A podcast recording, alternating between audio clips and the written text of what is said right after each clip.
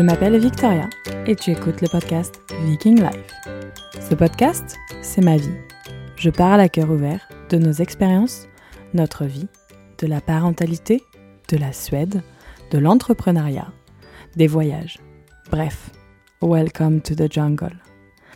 Avec ou sans invité, je veux vous partager mes meilleurs conseils, parler de sujets tabous, mais je veux surtout vous faire rigoler et voyager.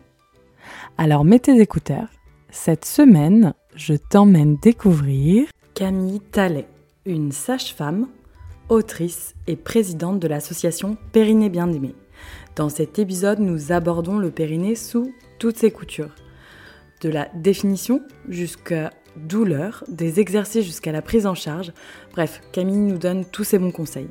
Et si je devais résumer cet épisode, je vous dirais allez consulter en cas de douleur et n'en faites pas trop niveau hygiène. Mais on va vous dévoiler tout cela maintenant. Belle écoute à vous et surtout, n'oubliez pas, comme le dirait Camille, vagin soyeux, vagin heureux.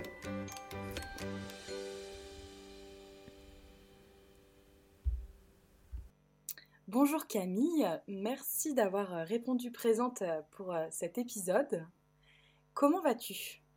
Je vais très bien, merci. Et euh, merci à toi de me proposer de parler sur euh, ce sujet que j'adore euh, du périnée. Alors, est-ce que tu peux te présenter justement? Bien sûr, donc je suis Camille Tallet, je suis sage-femme et ostéopathe en libéral à Lyon. Je suis spécialisée dans la prise en charge des douleurs gynécologiques. Je suis aussi présidente d'une association qui s'appelle Périnée Bien-Aimé et co-autrice d'un livre qui s'appelle Au bonheur des vulves, tout ça sur le thème de la prise en charge des douleurs gynéco.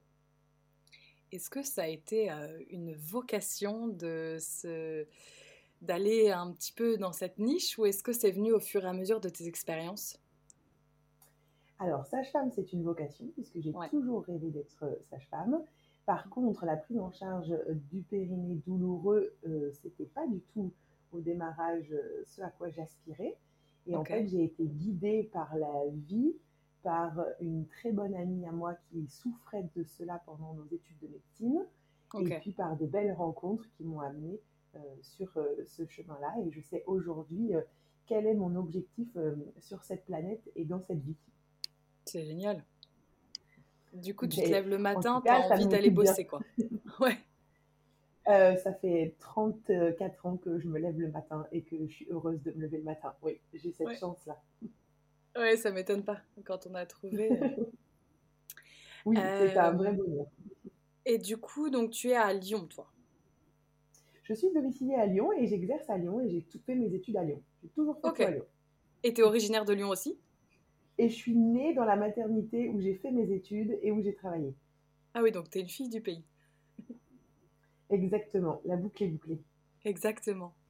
Est-ce que déjà on peut, pardon, on peut reprendre euh, les bases et que tu nous expliques ce que c'est le périnée.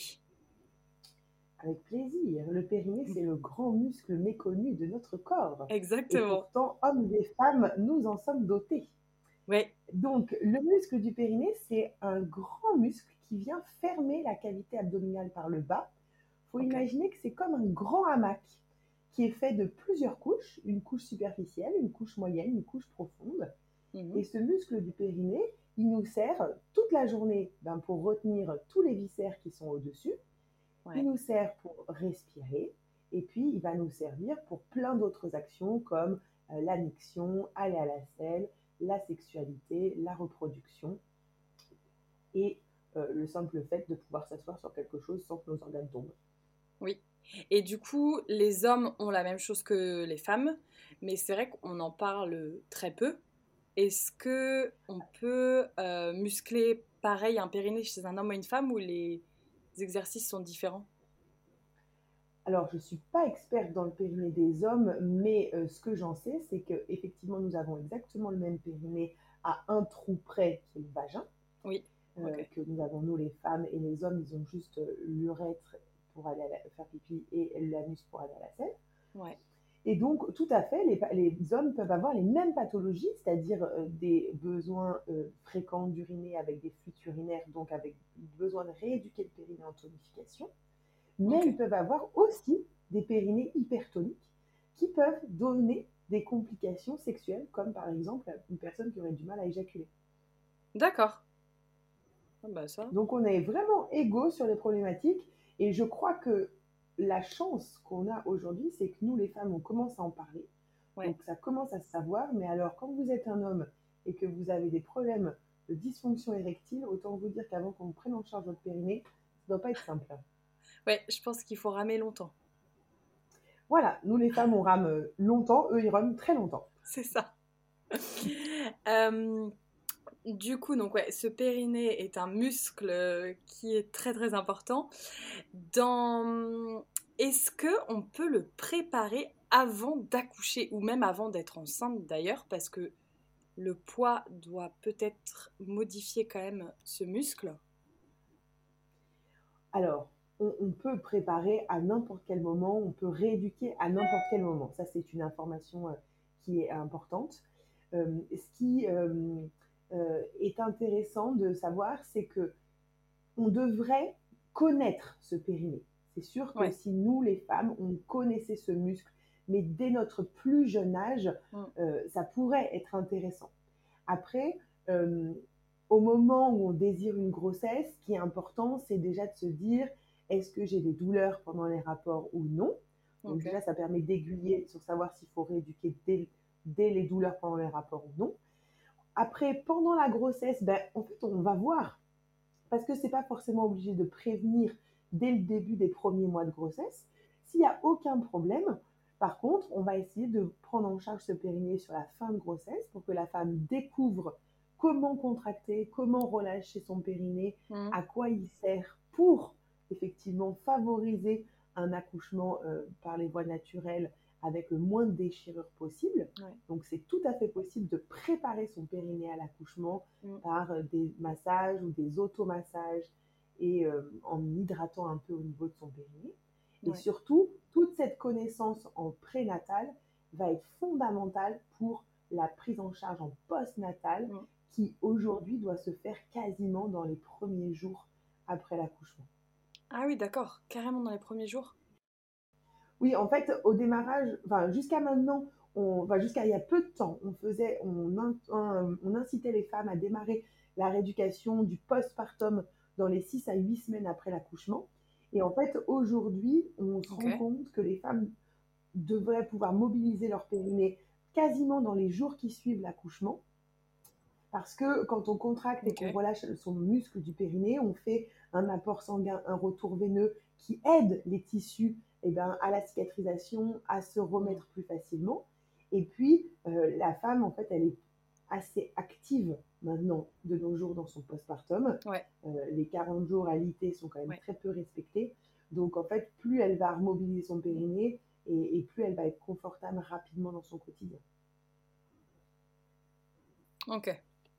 Ouais, donc faut. Ouais. Et ça vient juste de changer là, je pense, parce que c'est vrai que. Ouais, c'est pas que ça a juste de changer, si tu veux, c'est qu'en fait, dans les mentalités, maintenant, on, commence à se dire que le ah périnée, déjà, il faut qu'on le travaille en anténatal, ça c'est sûr. Euh, qu'il faut mm. qu'il y ait euh, une, séance de préparation à l'accouchement dédiée à ce muscle du périnée, où les femmes découvrent en fait cette ah zone-là. Voilà. Et ensuite, on sait que si une femme sait bien mobiliser son périnée pendant la grossesse, il y a de fortes chances que dans le postpartum, elle y arrive assez facilement et que la rééducation du périnée soit beaucoup plus simple, voire même pas forcément utile. Ok.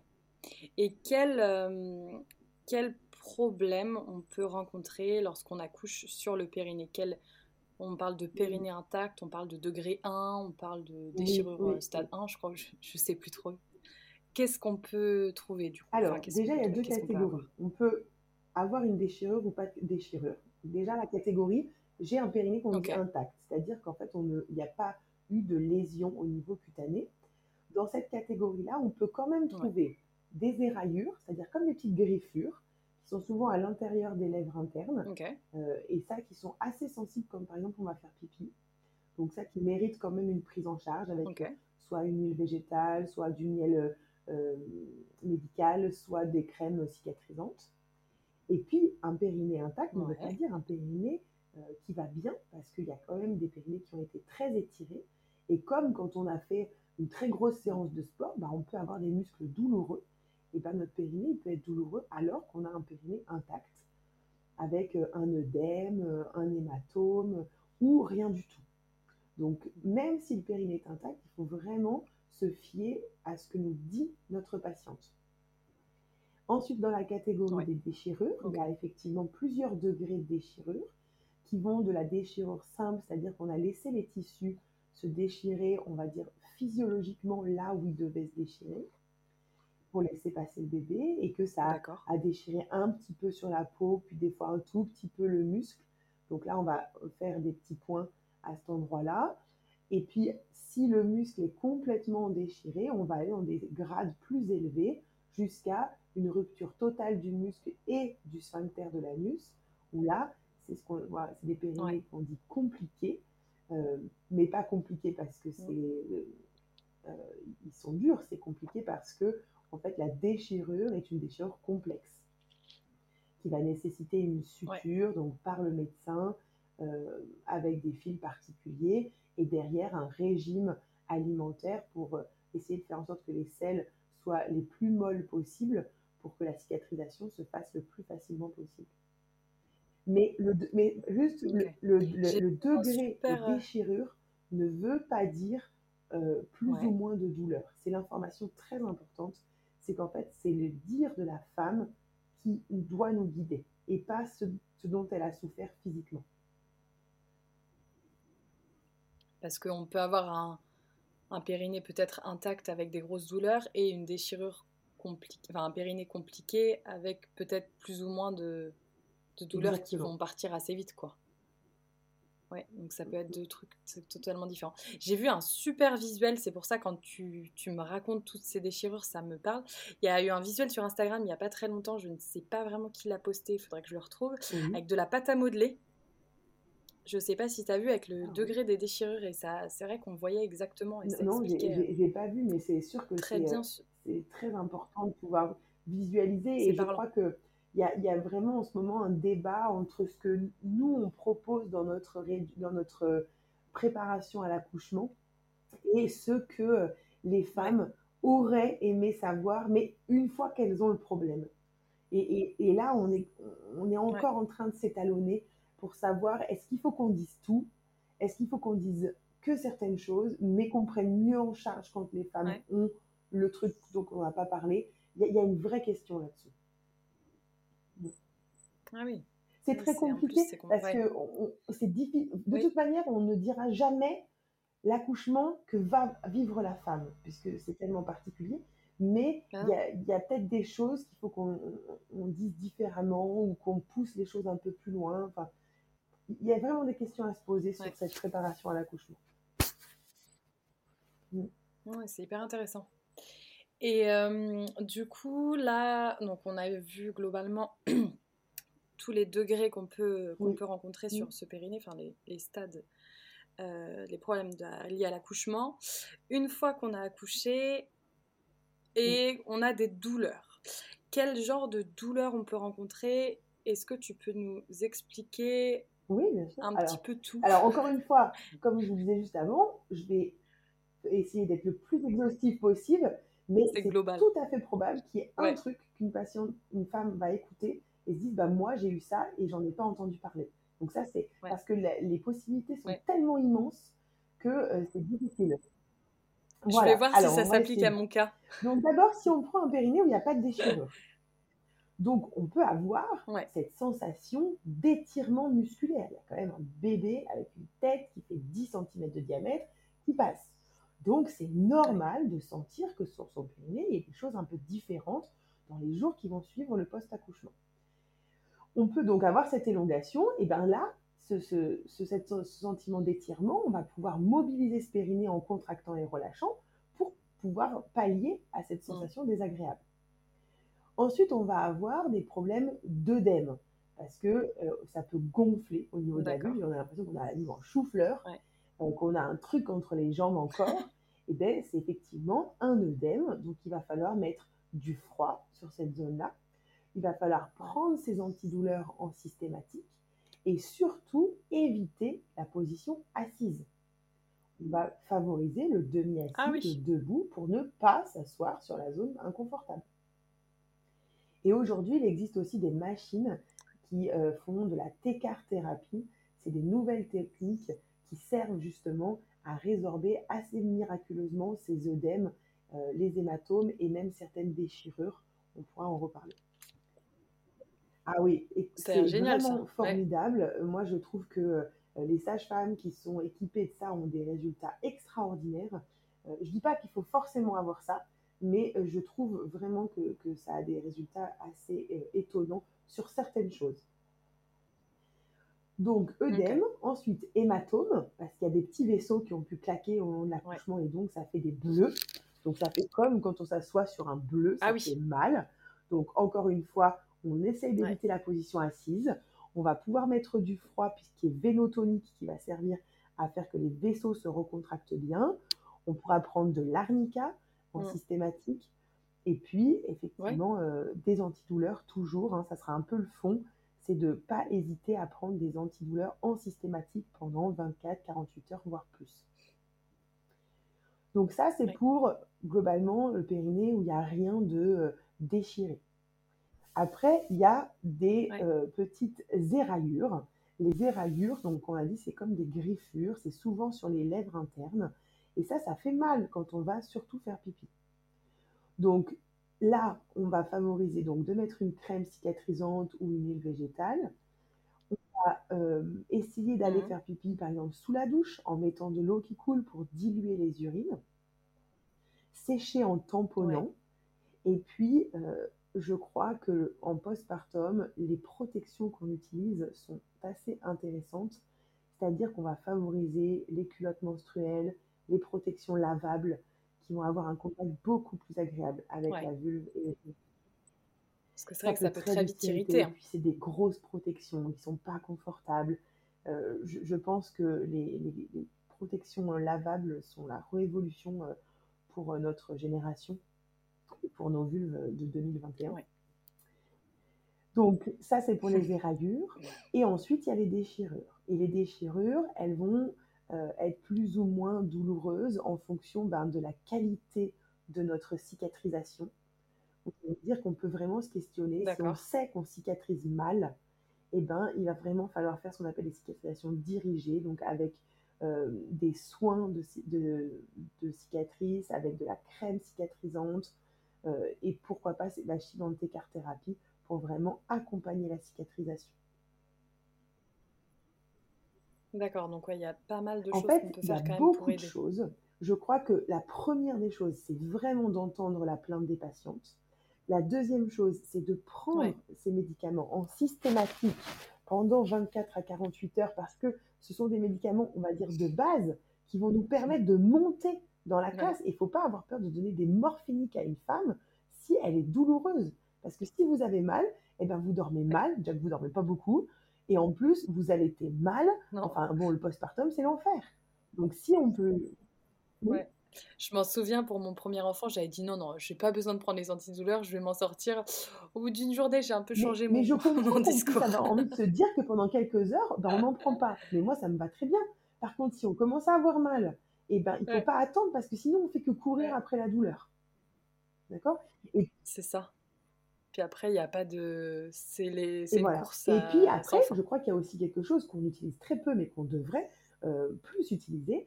C'est euh, souvent à la maternité, on a des crèmes anesthésiantes dont on se sert pour mettre des sondes urinaires, par Ouais. exemple. Et bien ça, il ne faut pas hésiter, euh, nous les sages-femmes ou nous, les patientes, à pouvoir demander à ce qu'on mette cette crème de xylocaïne sur la zone douloureuse en alternance avec une crème cicatrisante pour faire du bien. Et surtout, ne pas s'asseoir sur ce douleur. Et mettre en mouvement son périnée. Ouais. Si vous mettez en mouvement ce- ce- cette zone-là, regardez, après une prothèse de hanche, on est debout dans les heures qui suivent. Pourquoi après un périnée, on reste douloureuse Ouais. pendant des semaines? Non, il faut mobiliser ce périnée. Je pense qu'il y a aussi des.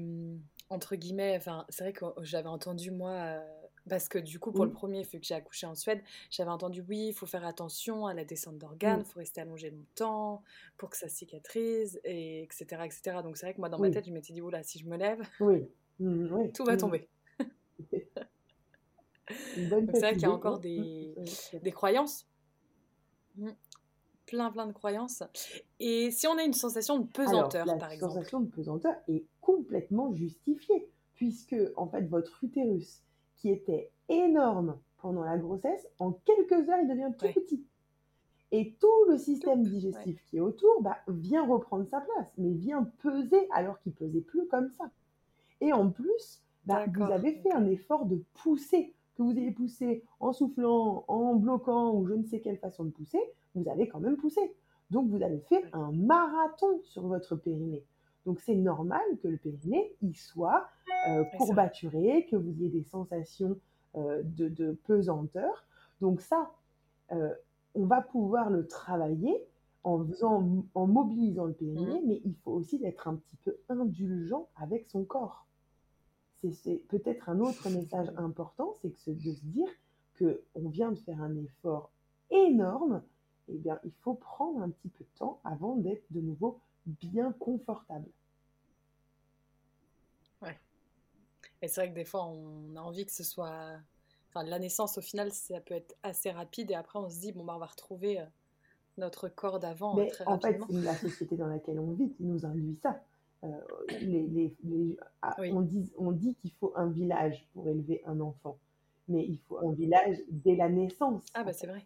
Et le, il nous faut notre village dès les premières heures.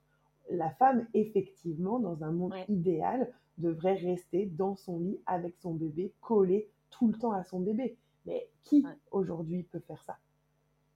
Et on est, voilà, enfin, je faisais encore ce matin le trajet à l'école avec, euh, moi j'en ai deux, j'ai l'impression que c'est le bout du monde, avec une maman qui en a quatre en quatre ans et qui est enceinte du cinquième. Et là, je me dis, mais comment tu fais pour être à l'heure à l'école avec des enfants habillés et qui ont mangé? Franchement, c'est pas possible. Enfin, on... Je suis pas allée vérifier les dents, mais bon, je préfère pas parce qu'on pourrait me critiquer. Donc, non, mais en fait, on, vit dans une société où on, ne remet pas l'accouchement et le postpartum à sa juste place. Donc, il faut qu'on pallie parce qu'on ne va pas changer le monde. Donc, il va falloir qu'on dise aux femmes, ben voilà, on va vous donner des outils pour que justement, vous puissiez être le mieux possible dans votre corps en le moins de temps possible. Même si c'est peut-être pas la solution, mais en vrai, aujourd'hui, bah, il faut qu'on fasse avec ça. Bah déjà, de toute façon, avec le congé maternité qui est quand même pas très long. Oui, euh, c'est sûr. Mais, mais au-delà du congé maternité, c'est cette idée euh, que la femme rentre euh, au bout de 48 heures chez elle et, et, qui est à la maison pour l'aider? Moi, il n'y a aucun problème que tu rentres à la maison au bout de 48 heures. Je comprends mille fois que tu sois mieux chez toi que à la maternité. Par contre, qui est à la maison pour te faire tes repas, pour te prendre soin de ton linge, mmh. de, ton, de ton intérieur, euh, pour te prendre ton bébé quand toi tu as besoin d'aller prendre une douche ou prendre un bain ou enfin voilà. ouais. ouais. il faut une super mamie à la maison. Il faut, un village. Faut vraiment se préparer son village. En fait, il faut arrêter d'offrir des doudous et des boîtes à musique. Il faut offrir des bons pour des repas et du gardiennage et, euh, et euh, du maintien de maison. Mais ça, c'est pas du tout dans les mœurs, hein, c'est sûr. Non, mais ça, ça va peut-être venir. En tout cas, il faut qu'on en parle. Ça va peut-être venir. Ouais, exactement. Faut, faut vraiment euh, changer ça. Et combien de temps, justement, après un accouchement, combien de temps on peut avoir un périnée douloureux dans, entre guillemets, la normalité? Combien de temps ça peut cicatriser? Une cicatrice, c'est entre 10 jours et 3 semaines. Ça, c'est la théorie. Donc, voilà, quand on a un, une cicatrice bien, euh, euh, qu'on n'a pas de complications, euh, on n'a pas de facteur de risque. Voilà, entre, 3, entre 10 jours et 3 semaines. Au bout de 3 semaines, si la cicatrisation n'est pas mm. complète, il faut chercher quelque chose. Mais on n'a pas de douleur pendant 3 semaines. Faut vraiment entendre ça. La cicatrisation n'est pas forcément douloureuse. Elle doit être juste désagréable.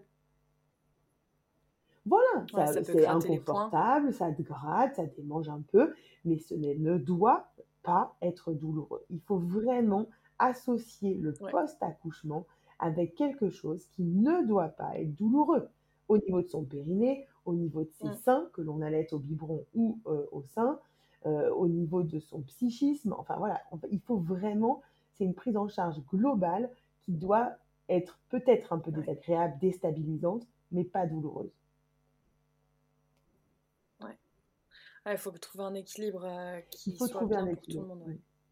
Et surtout dans son Oui. corps.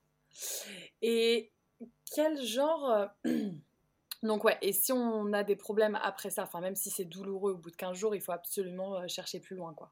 Si on a des douleurs? Ah bah bien sûr. Ouais, Ah oui. si c'est vraiment...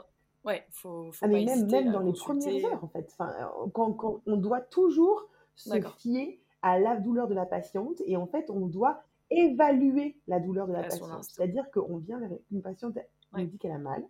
Très bien. Vous avez mal comment? Vous avez mal à quel endroit? Vous avez mal quand vous faites quoi? Et Ouais. vous cotez votre douleur. C'est-à-dire qu'entre 0, pas de douleur du tout, et 10, la pire douleur qui existe, on a envie de mourir, quelle note vous mettez à votre douleur? Ce qui nous permet Ouais. d'évaluer que notre action qu'on va mener est une action qui fonctionne. C'est-à-dire qu'on revient deux heures plus tard et le numéro qui était peut-être à 8 sur 10 est passé à 6, 7, 5, etc. Donc pas Il faut, il faut demander à la patiente la note de sa douleur et mettre en place une action. C'est obligatoire. Et on est très mauvais parce qu'en fait, on dit quoi à une femme qui vient d'accoucher et qui a mal? On lui dit, c'est normal, vous venez d'accoucher. Ça va passer. Mais rien du tout. C'est pas normal. Vous venez d'accoucher, c'est une chose. Avoir mal, ce n'est- c'en est une autre. Ouais. Et du coup, si on fait notre rééducation en directement après, une rééducation avec toi, par exemple, comment ça se passe? Les rééducations du périnée, il y en a des tonnes de façons de faire.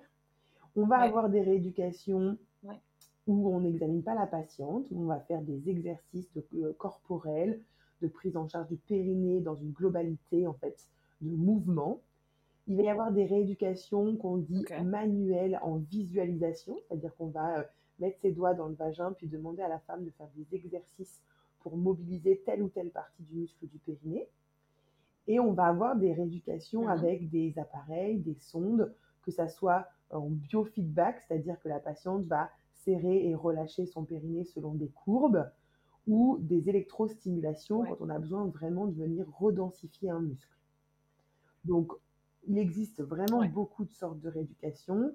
Euh, c'est très intéressant parce que déjà, bah, les sages-femmes sont plus ou moins à l'aise avec telle ou telle méthode. Donc, si vous êtes à l'aise avec une méthode, bah, vous allez bien la transmettre. Et puis, les femmes aussi Ouais, sont plus ou moins attirées par certaines choses.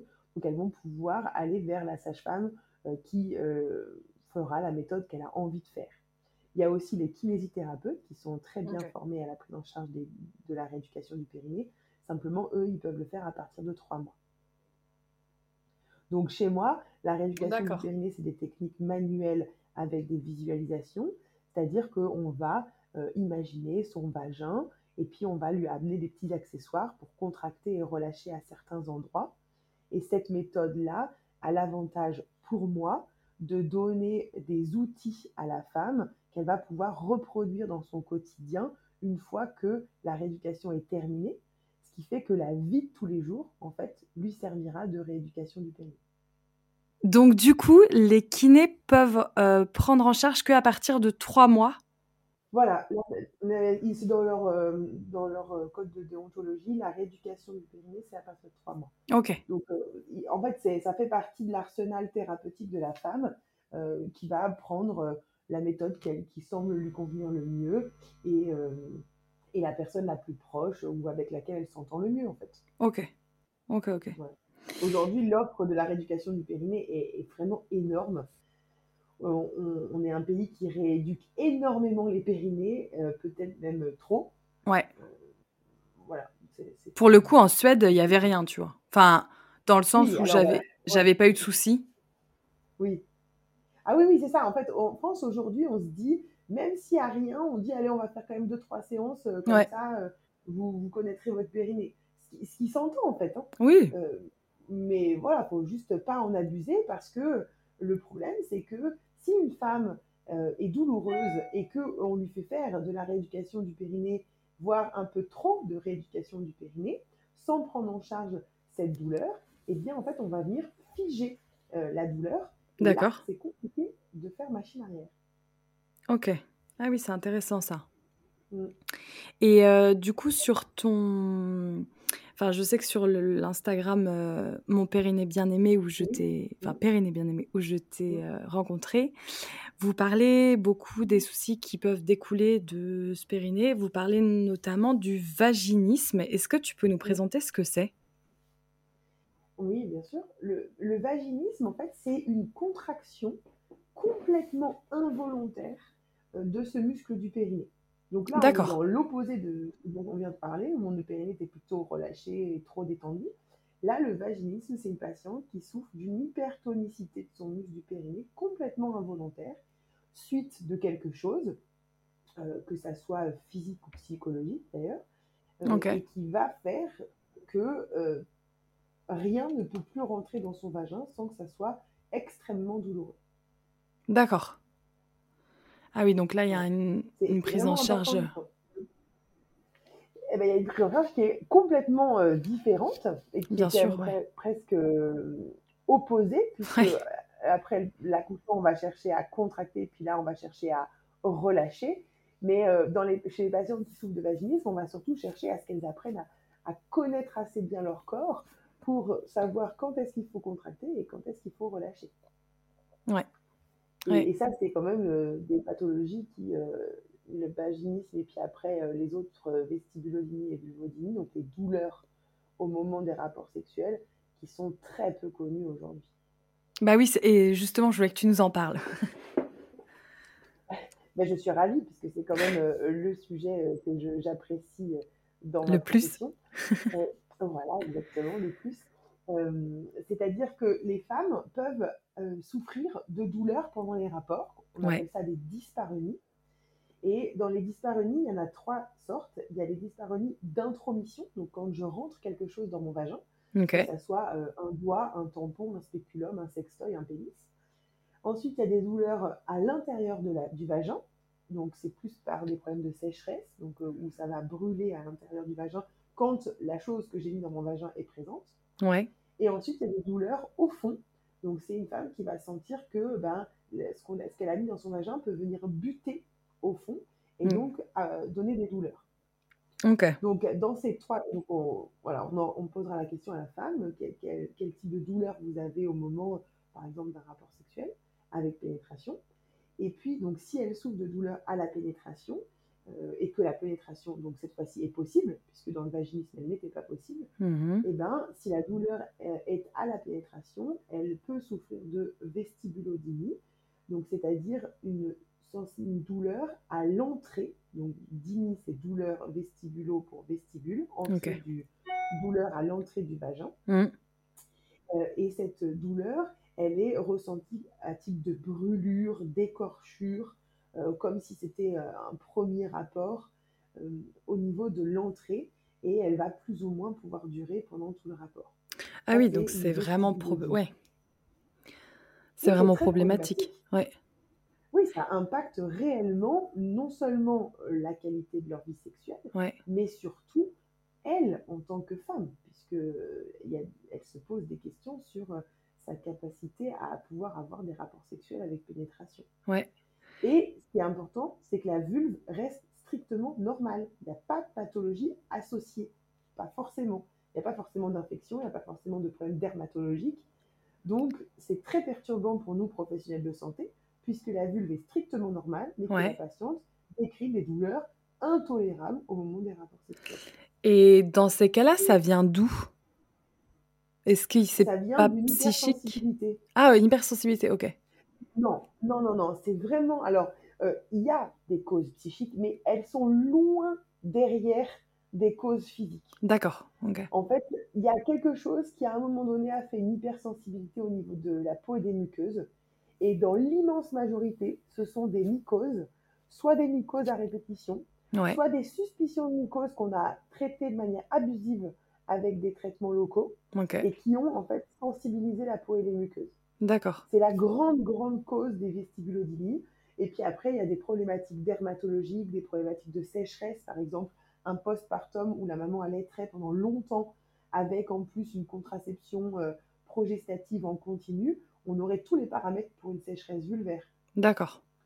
Ou euh, une patiente qui est en périménopause, ménopause. Ouais. Il y, a, y, a, vraiment des, des, choses qui vont venir créer de la sensibilité au niveau de la peau et des muqueuses, de la vulve et du vagin. Mm. Et le muscle va venir se contracter en réflexe. Puisque je suis sensible sur ma vulve, et eh ben, le muscle vient se serrer pour protéger, pour empêcher de, quelque chose de rentrer sur cette zone douloureuse. Ok. Et est-ce qu'on peut aussi avoir des douleurs même si on s'assoit, par exemple? Juste le contact? Ah, Oui. Alors ça, c'est donc la vulvodynie. Ah, ok. Vulvodynie, c'est douleur de la vulve. Ok. Ce sont des douleurs donc effectivement spontanées dans la journée, euh, qu'on soit debout, assise, euh, le frottement de la culotte, de la couture du jean. Euh, c'est voilà, c'est une autre, encore une autre catégorie. Ouais. Et puis on peut très bien associer vulvodynie, vestibulodynie, Les deux, ouais. vulvodynie, vaginisme. Oui, ça peut s'associer. D'accord, ok. On a beaucoup de chance, on en a plusieurs. Et dans ces cas-là, qu'est-ce que toi tu, tu mets en place dans un suivi d'une Alors, patiente? la première, première, première, première chose, c'est d'écouter la femme, Ouais. encore une fois, euh, de lui demander à quel moment elle a mal, comment elle a mal, est-ce qu'elle a essayé des choses qui lui ont fait du bien ou pas. Euh, Une fois qu'on sait ça, on va faire ce fameux test au coton-tige. Ok. Le test au coton-tige, c'est le test pour diagnostiquer la vestibulodynie. En fait, on vient avec un petit coton-tige toucher certaines zones de la vulve, donc de- du plus large au plus vaginal, et on va venir se rapprocher d'une zone très spécifique qui est la zone de l'orifice de l'abouchement des glandes de Bartholin. C'est vraiment très spécifique. Ouais, ça me parle pas trop là. à 5 heures et à 7 Voilà, ouais. Ça se trouve à 5h et à 7h, Ok. à l'entrée de la vulve, en Ok. fait, juste avant l'hymen. Ok. Mais les femmes, elles le savent très très très très bien, parce qu'en fait, on- quand on vient avec ce petit coton-tige toucher cette petite, ce tout petit trou, il y a un petit orifice, ben, D'accord. les femmes, elles disent Ah oui, c'est exactement là que j'ai mal, c'est exactement comme ça que j'ai mal. Ok. D'accord? Donc en fait, nous, les pros de santé, il faut absolument qu'on connaisse ce test-là. Et les femmes, elles vont pouvoir nous dire, nous guider si c'est effectivement sur cette zone, cet orifice que ça fait mal, ou si on vient toucher par exemple sur une zone cicatricielle qui ferait mal, Ouais. ou si on a des petites fissures à l'intérieur des lèvres euh, qui pourraient faire mal. Voilà, on va venir chercher quelle est la zone douloureuse. Donc ça, c'est la première chose. On doit faire ce test. Et nous, professionnels de santé, on doit examiner très minutieusement la vulve à la recherche de quelque chose. Mm. Et s'il n'y a rien, eh ben, tant mieux, parce que ça veut dire qu'on a une vestibulodynie sans quelque chose d'autre d'associé. D'accord. Donc, on va pouvoir mettre en place un traitement local et un traitement manuel musculaire. Ah, quand tu Le dis un traitement traitement local, local. il y a des crèmes, des huiles? Voilà. Mm. En fait, le traitement local, il sert à diminuer l'hypersensibilité au niveau de la peau et des muqueuses. Donc, il repose sur deux choses. Il repose sur une crème anesthésiante. Ok. La crème anesthésiante, elle, elle vient vraiment travailler sur l'hypersensibilité. Donc, cette crème, elle, elle est à mettre matin et soir Mhm. par la patiente, donc sur toute la zone qui est sensible pour elle. Et on va pouvoir l'associer avec un lubrifiant, un hydratant, une crème cicatrisante. Donc ça, ça va être à discuter avec la patiente parce qu'on a la capacité de mélanger cette crème anesthésiante sur de la lan- lanoline et de la vaseline pour qu'elle ait que à faire une application matin et soir. Et puis si cette patiente ne veut pas la lanoline et la vaseline, eh ben, on va alterner la lidocaïne avec une huile végétale ou une crème cicatrisante.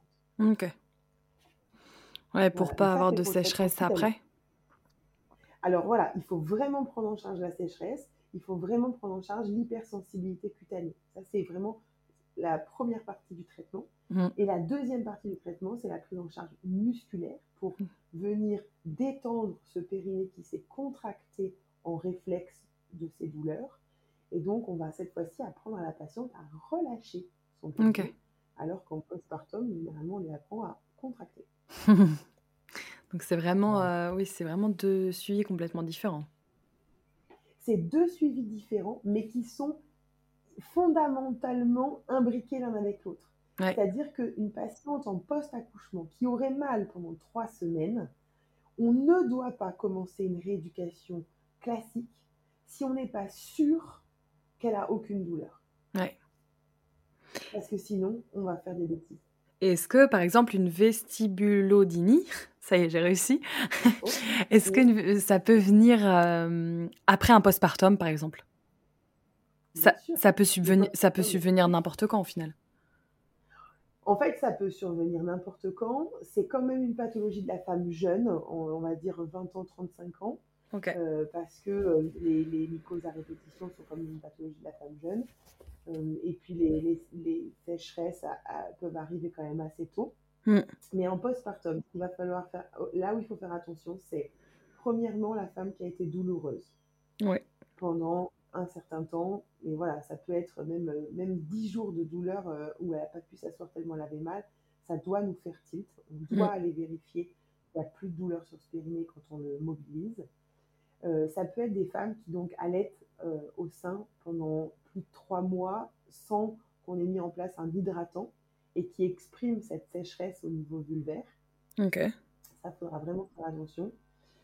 Et puis après, en postpartum, il y a aussi toutes ces choses euh, plus de l'ordre du psycho-émotionnel où Mm. la femme, elle, doit, elle a une nouvelle fonction. Donc elle a mère, elle a femme, elle a amante. Et, et il faut retrouver ce- cet équilibre qui n'est pas toujours évident euh, à retrouver. Donc ça peut être douloureux psychiquement pour la femme. Et ça, il faut pouvoir l'entendre aussi. D'accord. Ouais. Et comment, enfin, tu parles beaucoup de, donc, de sécheresse, de mycose à répétition.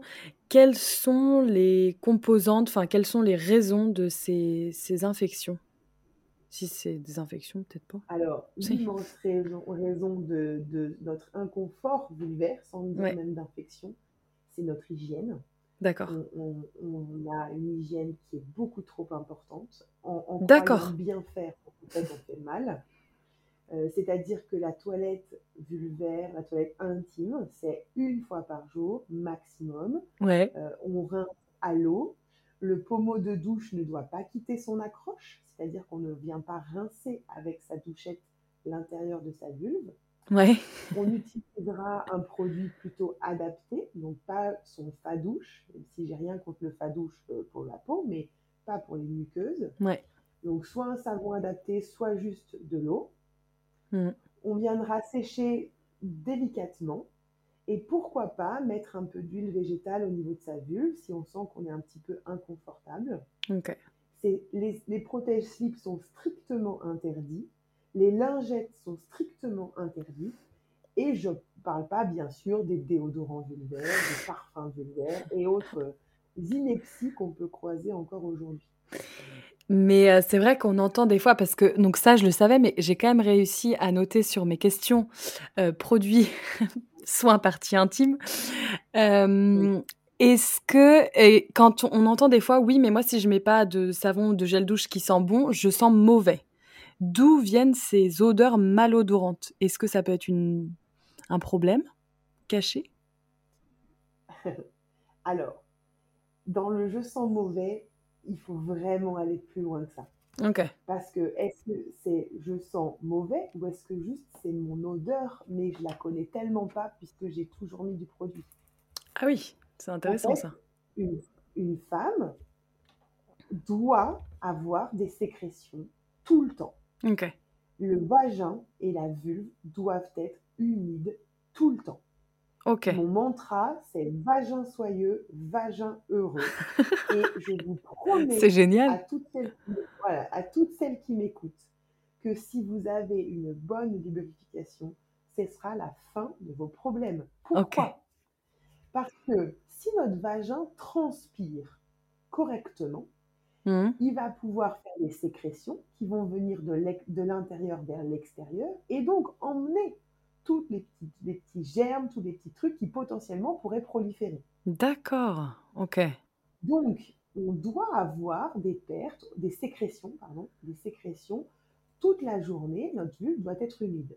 Mais on est d'accord que ça ne doit pas sentir, par exemple, le poisson. Parce que quand ça sent un peu le poisson euh, pourri, et ben là, ça peut être une vaginose, donc qui est problématique.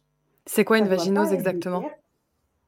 Les vaginoses, c'est un déséquilibre de la flore vaginale et le, une, une, bactérie qui s'appelle le Gardnerella va proliférer.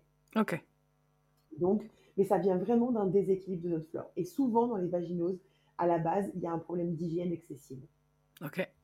Il peut y avoir le tabac, il peut y avoir d'autres choses, mais globalement, il y a souvent une, euh, une hygiène excessive. Donc c'est vrai qu'en Donc, en fait, pensant faire bien, on... ouais, c'est à l'envers, quoi. Oui. Mais bien sûr, mais et c'est pour ça que c'est, il faut pas leur dire non, mais qu'est-ce que vous faites, c'est pas possible, etc. C'est ok, expliquez-moi comment vous faites.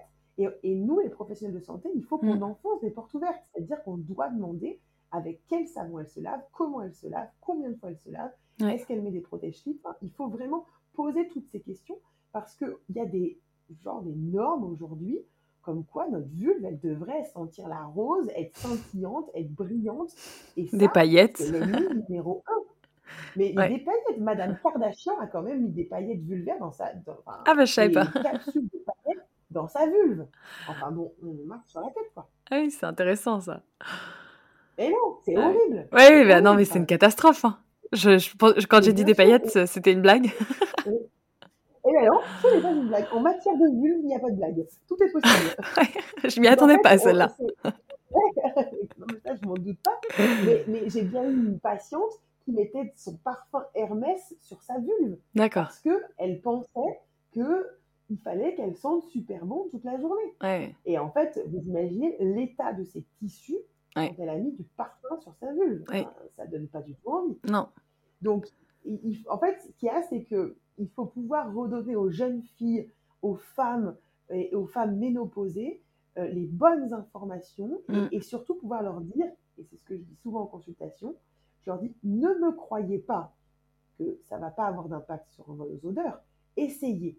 Ouais. Donc, en fait, elles vont retrouver effectivement une odeur, mais qui est la sienne, Ouais, c'est ça. et son odeur corporelle, en fait. Ouais, et puis au final, Alors, euh, ben, oui, ça sent pas la rose, oui, mais c'est sûr que le jour où on transpirera la rose ou le lilas, euh, sera bizarre. ouais, c'est comme la transpiration sous les bras au final. Mais bien sûr, mais c'est ça. En fait, on exècre toute odeur. Ouais. Donc forcément, eh ben, euh, pour empêcher toutes les odeurs, on est obligé d'utiliser des produits extérieurs. Ouais. Et ces produits extérieurs sont les numéros, les ennemis numéro un de notre corps. Et après, c'est là où découlent tous les, tous les soucis. Exactement, parce que si on va aller dans l'excès d'hygiène, eh ben, on va détruire notre flore vaginale, qui est pour le coup notre meilleur ami, Mm. et donc on va au-devant de risques de mycose, de vaginose, de sécheresse vulvaire, d'inflammation, parce que nos tissus ils sont plus protégés par nos sécrétions et notre microbiote vaginal. C'est hyper intéressant. J'ai appris plein de trucs. Mais tant mieux. Mais c'est, en fait, c'est vraiment fondamental de faire comprendre à la femme qu'elle a toutes les capacités dans son corps pour se défendre, Ouais. mais qu'il faut qu'elle pu- puisse l'écouter, Et se faire confiance. s'écouter Mm. et se faire confiance. Mm. Est-ce qu'il y a des problèmes euh, vaginaux, du périnée ou des choses comme ça que je n'aurais pas mentionné et que tu voudrais parler? Euh, je veux bien parler aussi d'une dermatose, Ouais, euh, quand le, le grattage, en fait. D'accord. générale, je veux qu'on aborde le grattage. Quand on se gratte au niveau de la vulve, donc en fait, quand on a un inconfort au niveau de la vulve, il y a quand même plusieurs possibilités. on pense Donc, mycose tout de La suite? première, voilà, Mm. exactement. On pense mycose. Alors, comment on sait si on fait une mycose? La mycose, il y a trois symptômes. Donc, c'est rouge, ça gratte, et il y a des pertes blanches épaisses qui sont comme un petit peu du lait caillé. Ok, Si on n'a pas ces trois-là, on ne se jette pas sur l'ovule antifongique. Mm. On fait un prélèvement vaginal et on regarde ce qui se passe. ok. Parce qu'il y a de grandes chances que ce ne soit, entre guillemets, qu'une inflammation. Où il y aurait rougeur, grattage, mais plus de sécrétion. D'accord. D'accord? Donc ça, c'est vraiment important que les femmes, elles se remettent euh, au cœur de leur sécrétion, de leur vulve, pour pouvoir se dire, ben voilà, est-ce qu'il y a des pertes blanches abondantes? Oui, non. Ben, ça me permet de me guider sur est-ce que c'est potentiellement une mycose ou pas? Hmm. Et s'il y a des pertes blanches abondantes mais sans grattage, est-ce que c'est normal? Si ça gratte pas et que c'est pas inconfortable, on laisse faire. Ouais, parce ok. que le corps, il est capable de, Ouais. de se défendre. Ok. c'est vraiment l'inconfort qui va nous dicter la, la prise en charge. Mm. On- la mycose, on pourrait très bien imaginer mettre un peu d'huile de coco, qui est une huile antifongique, et que ça passe tout seul. Oui. Voilà. C'est vrai. Donc, soit c'est une mycose, soit c'est une sécheresse. Donc, il faut vraiment pas avoir euh, peur de faire des prélèvements vaginaux pour pouvoir savoir ce qui se passe vraiment. Ouais. Et soit c'est une pathologie dermatologique. Et c'est vraiment un sujet qui me tient à cœur parce qu'il y a une pathologie qui s'appelle le lichen scléreux Ok. qui donne du grattage. Ok. en fait. Et ce grattage, il va être par, euh, par poussée. On va se gratter pendant 15 jours, puis après Ouais. ça va s'arrêter. Et puis de nouveau, on va se mettre à se gratter. Et donc là, il n'y a pas du tout de rougeur, il n'y a pas du tout de sécrétion. Euh, mais par contre, la vulve, on va voir qu'elle va commencer à blanchir. De l'intérieur. Le- voilà, on les laisser à l'intérieur des lèvres, en fait, Ok. où ça va blanchir au niveau du capuchon du clitoris, au niveau de l'entrée de la vulve. Ça peut avoir des zones qui, blanchent, qui blanchissent. Et donc là, ça sera une prise en charge avec des corticoïdes locaux. Et donc ça, il faut vraiment pouvoir le montrer à une sage-femme, une dermato ou une gynécologue euh, qui est au courant de ces pathologies-là. Et quelle est la cause du lichen? Pareil, l'hygiène? Non, non, non, non, Non. Mais c'est une pathologie auto-immune. Ok. Donc en fait, on ne sait pas très bien euh, ce qui fait, cette, euh, ce qui fait qu'on a, on a du lichen scléreux. Euh, souvent, ça arrive suite de grandes fatigues, de grands stress, de chocs émotionnels, euh, un peu comme pourrait le faire l'eczéma, le psoriasis. Ok. D'accord. Ah, mais ça, c'est un. Enfin, c'est vrai que quand on pense grattage, on pense directement mycose. Et c'est vrai que ça aussi, si on le sait, ça peut euh, aiguiller certaines femmes. Mais c'est fondamental ce que tu viens de dire, c'est-à-dire qu'on ne doit pas euh, faire d'automédication Ouais. si on n'a pas bien euh, vu les symptômes qu'on Ah, a. c'est ça. Ouais. Donc, je dis pas une fois, on s'en fiche, vous faites une fois, vous mettez un ovule, c'était pas ça, c'est pas très grave. Ouais. Le problème, c'est ces femmes qui vont faire ça très très régulièrement parce que euh, soit on leur dit, hein, je, je jette la pierre à certains médecins ou sages-femmes qui Oui. euh, donnent des antifongiques sans même examiner les patientes. Oui. Mais nous, les femmes, on n'est pas très bonnes non plus, parce que dès que ça nous gratouille, on va à la pharmacie, on va chercher un ovule. Ouais. Et ben non, voilà, on jette la pierre aussi à ces pharmaciens qui délivrent ces ovules sans poser les bonnes questions, à savoir est-ce qu'il y a des sécrétions blanches, épaisses, désagréables, inconfortables, avec du grattage? Et là, oui, on va pouvoir donner un traitement. D'accord. Ouais. Et Ouais, une non. fois qu'on a donné ce traitement, on pensera à bien réhydrater la vulve, à bien réensemencer le vagin avec des probiotiques Mm. pour que cet épisode soit un épisode unique et qu'on ne passe pas dans quelque chose de à répétition. Quelle huile végétale tu recommandes pour euh, la sécheresse, par exemple? Alors, toutes les personnes qui me connaissent sachent- savent que j'adore l'huile d'onagre. Ok. L'huile d'onagre, pour moi, c'est l'huile de la femme par excellence. Ouais. C'est un phytoœstrogène. Ouais. Donc ça, on a tout dit quand on a dit ça. Donc Carrément. en fait, l'huile d'onagre, elle va servir à des millions de choses pour la femme, que ça soit dans un syndrome prémenstruel, euh, des, douleurs, des tensions mammaires, que ça soit euh, donc tout, pour les accompagnements de toutes les sécheresses, euh, dans le postpartum, au moment de la ménopause. Enfin, vraiment, c'est une huile qui est fondamentale pour la femme, qu'on peut trouver donc en flacon, donc on peut se masser les seins avec, on peut en mettre à l'entrée de la vulve, et on peut la trouver en complément alimentaire, Ouais. c'est-à-dire qu'elle va être en gélule. Et ce complément alimentaire, je vous encourage à le mettre dans votre vagin. D'accord. Les muqueuses de la bouche, les muqueuses vaginales, ce sont les mêmes. Donc ce- cette petite gélule d'huile d'onagre, on peut la mettre dans son vagin. On la met tous les soirs au coucher, ce qui va permettre d'améliorer la transpiration du vagin, ce transsudat vaginal, donc Génial, ça. d'augmenter les sécrétions de l'extérieur vers l'intérieur et qui va réhydrater en apportant en plus ces phytoestrogènes. Super. Donc ça, c'est la meilleure pour moi. Après, l'huile d'amande douce fonctionne hyper bien. Ouais. C'est une huile qui est plus neutre. Et l'huile de coco pour tous les contextes de, de mycose, puisque c'est une huile qui a un caractère antifongique. Ouais. Ok.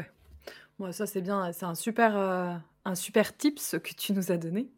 Un super conseil. c'est vraiment fondamental. Enfin, moi, je pense qu'une femme qui désire allaiter plus que trois mois, elle doit avoir de l'huile d'onagre à la maison. Faut que j'aille en acheter alors. Voilà, sur la, sur la liste de courses. Exactement. On la trouve un peu partout? On la trouve un peu partout, on la trouve en magasin bio, on la trouve en pharmacie. Ce sont, hein, je répète, des compléments alimentaires, mais vous les mettez dans votre vagin. Et euh, il faut bien que la capsule soit transparente, comme ça les, les, sécrétions, elles ne sont pas modifiées. Ok. Donc on la met dans son vagin le soir au coucher. Et puis au bout de quelques jours, si on a plus de, de, quelques jours, quelques semaines, quelques mois, ça va dépendre des femmes, et ben euh, ça va se mettre à couler le lendemain matin. Ben, quand ça coule, c'est que le vagin a réabsorbé ce qu'il avait besoin. Donc on va pouvoir passer avec juste le flacon d'huile d'onag, on en met sur la vulve, euh, juste pour le confort au niveau vulvaire. Super. Bah, tu nous as donné plein de bons conseils et on a appris plein de trucs. Enfin, en tout cas, moi. tant mieux, tant mieux. Et voilà, je pense que s'il y a, y, y a vraiment deux, trois choses à retenir, c'est que le vagin est autonome.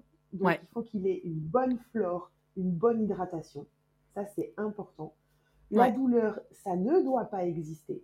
Donc, les, les, règles ne font pas mal, le postpartum ne fait pas mal, la, la sexualité ne doit pas faire mal. Donc, il faut en parler. Et la troisième chose, c'est il faut apprendre à connaître son périnée pour pouvoir le contracter quand on en a besoin et mm. le relâcher quand on en a besoin. Tu as fait une synthèse parfaite. bah, tant mieux, je suis ravie. Merci beaucoup Camille pour ce moment. Avec plaisir. À très bientôt et je mettrai en description du podcast ton livre, ton site internet, euh, le compte Insta et tous les petits liens pour te retrouver si certaines personnes ont des questions je pense qu'elles seront contentes de trouver tes informations pour te contacter. Je vous souhaite une bonne journée et à très bientôt. Au revoir. Merci beaucoup. Merci.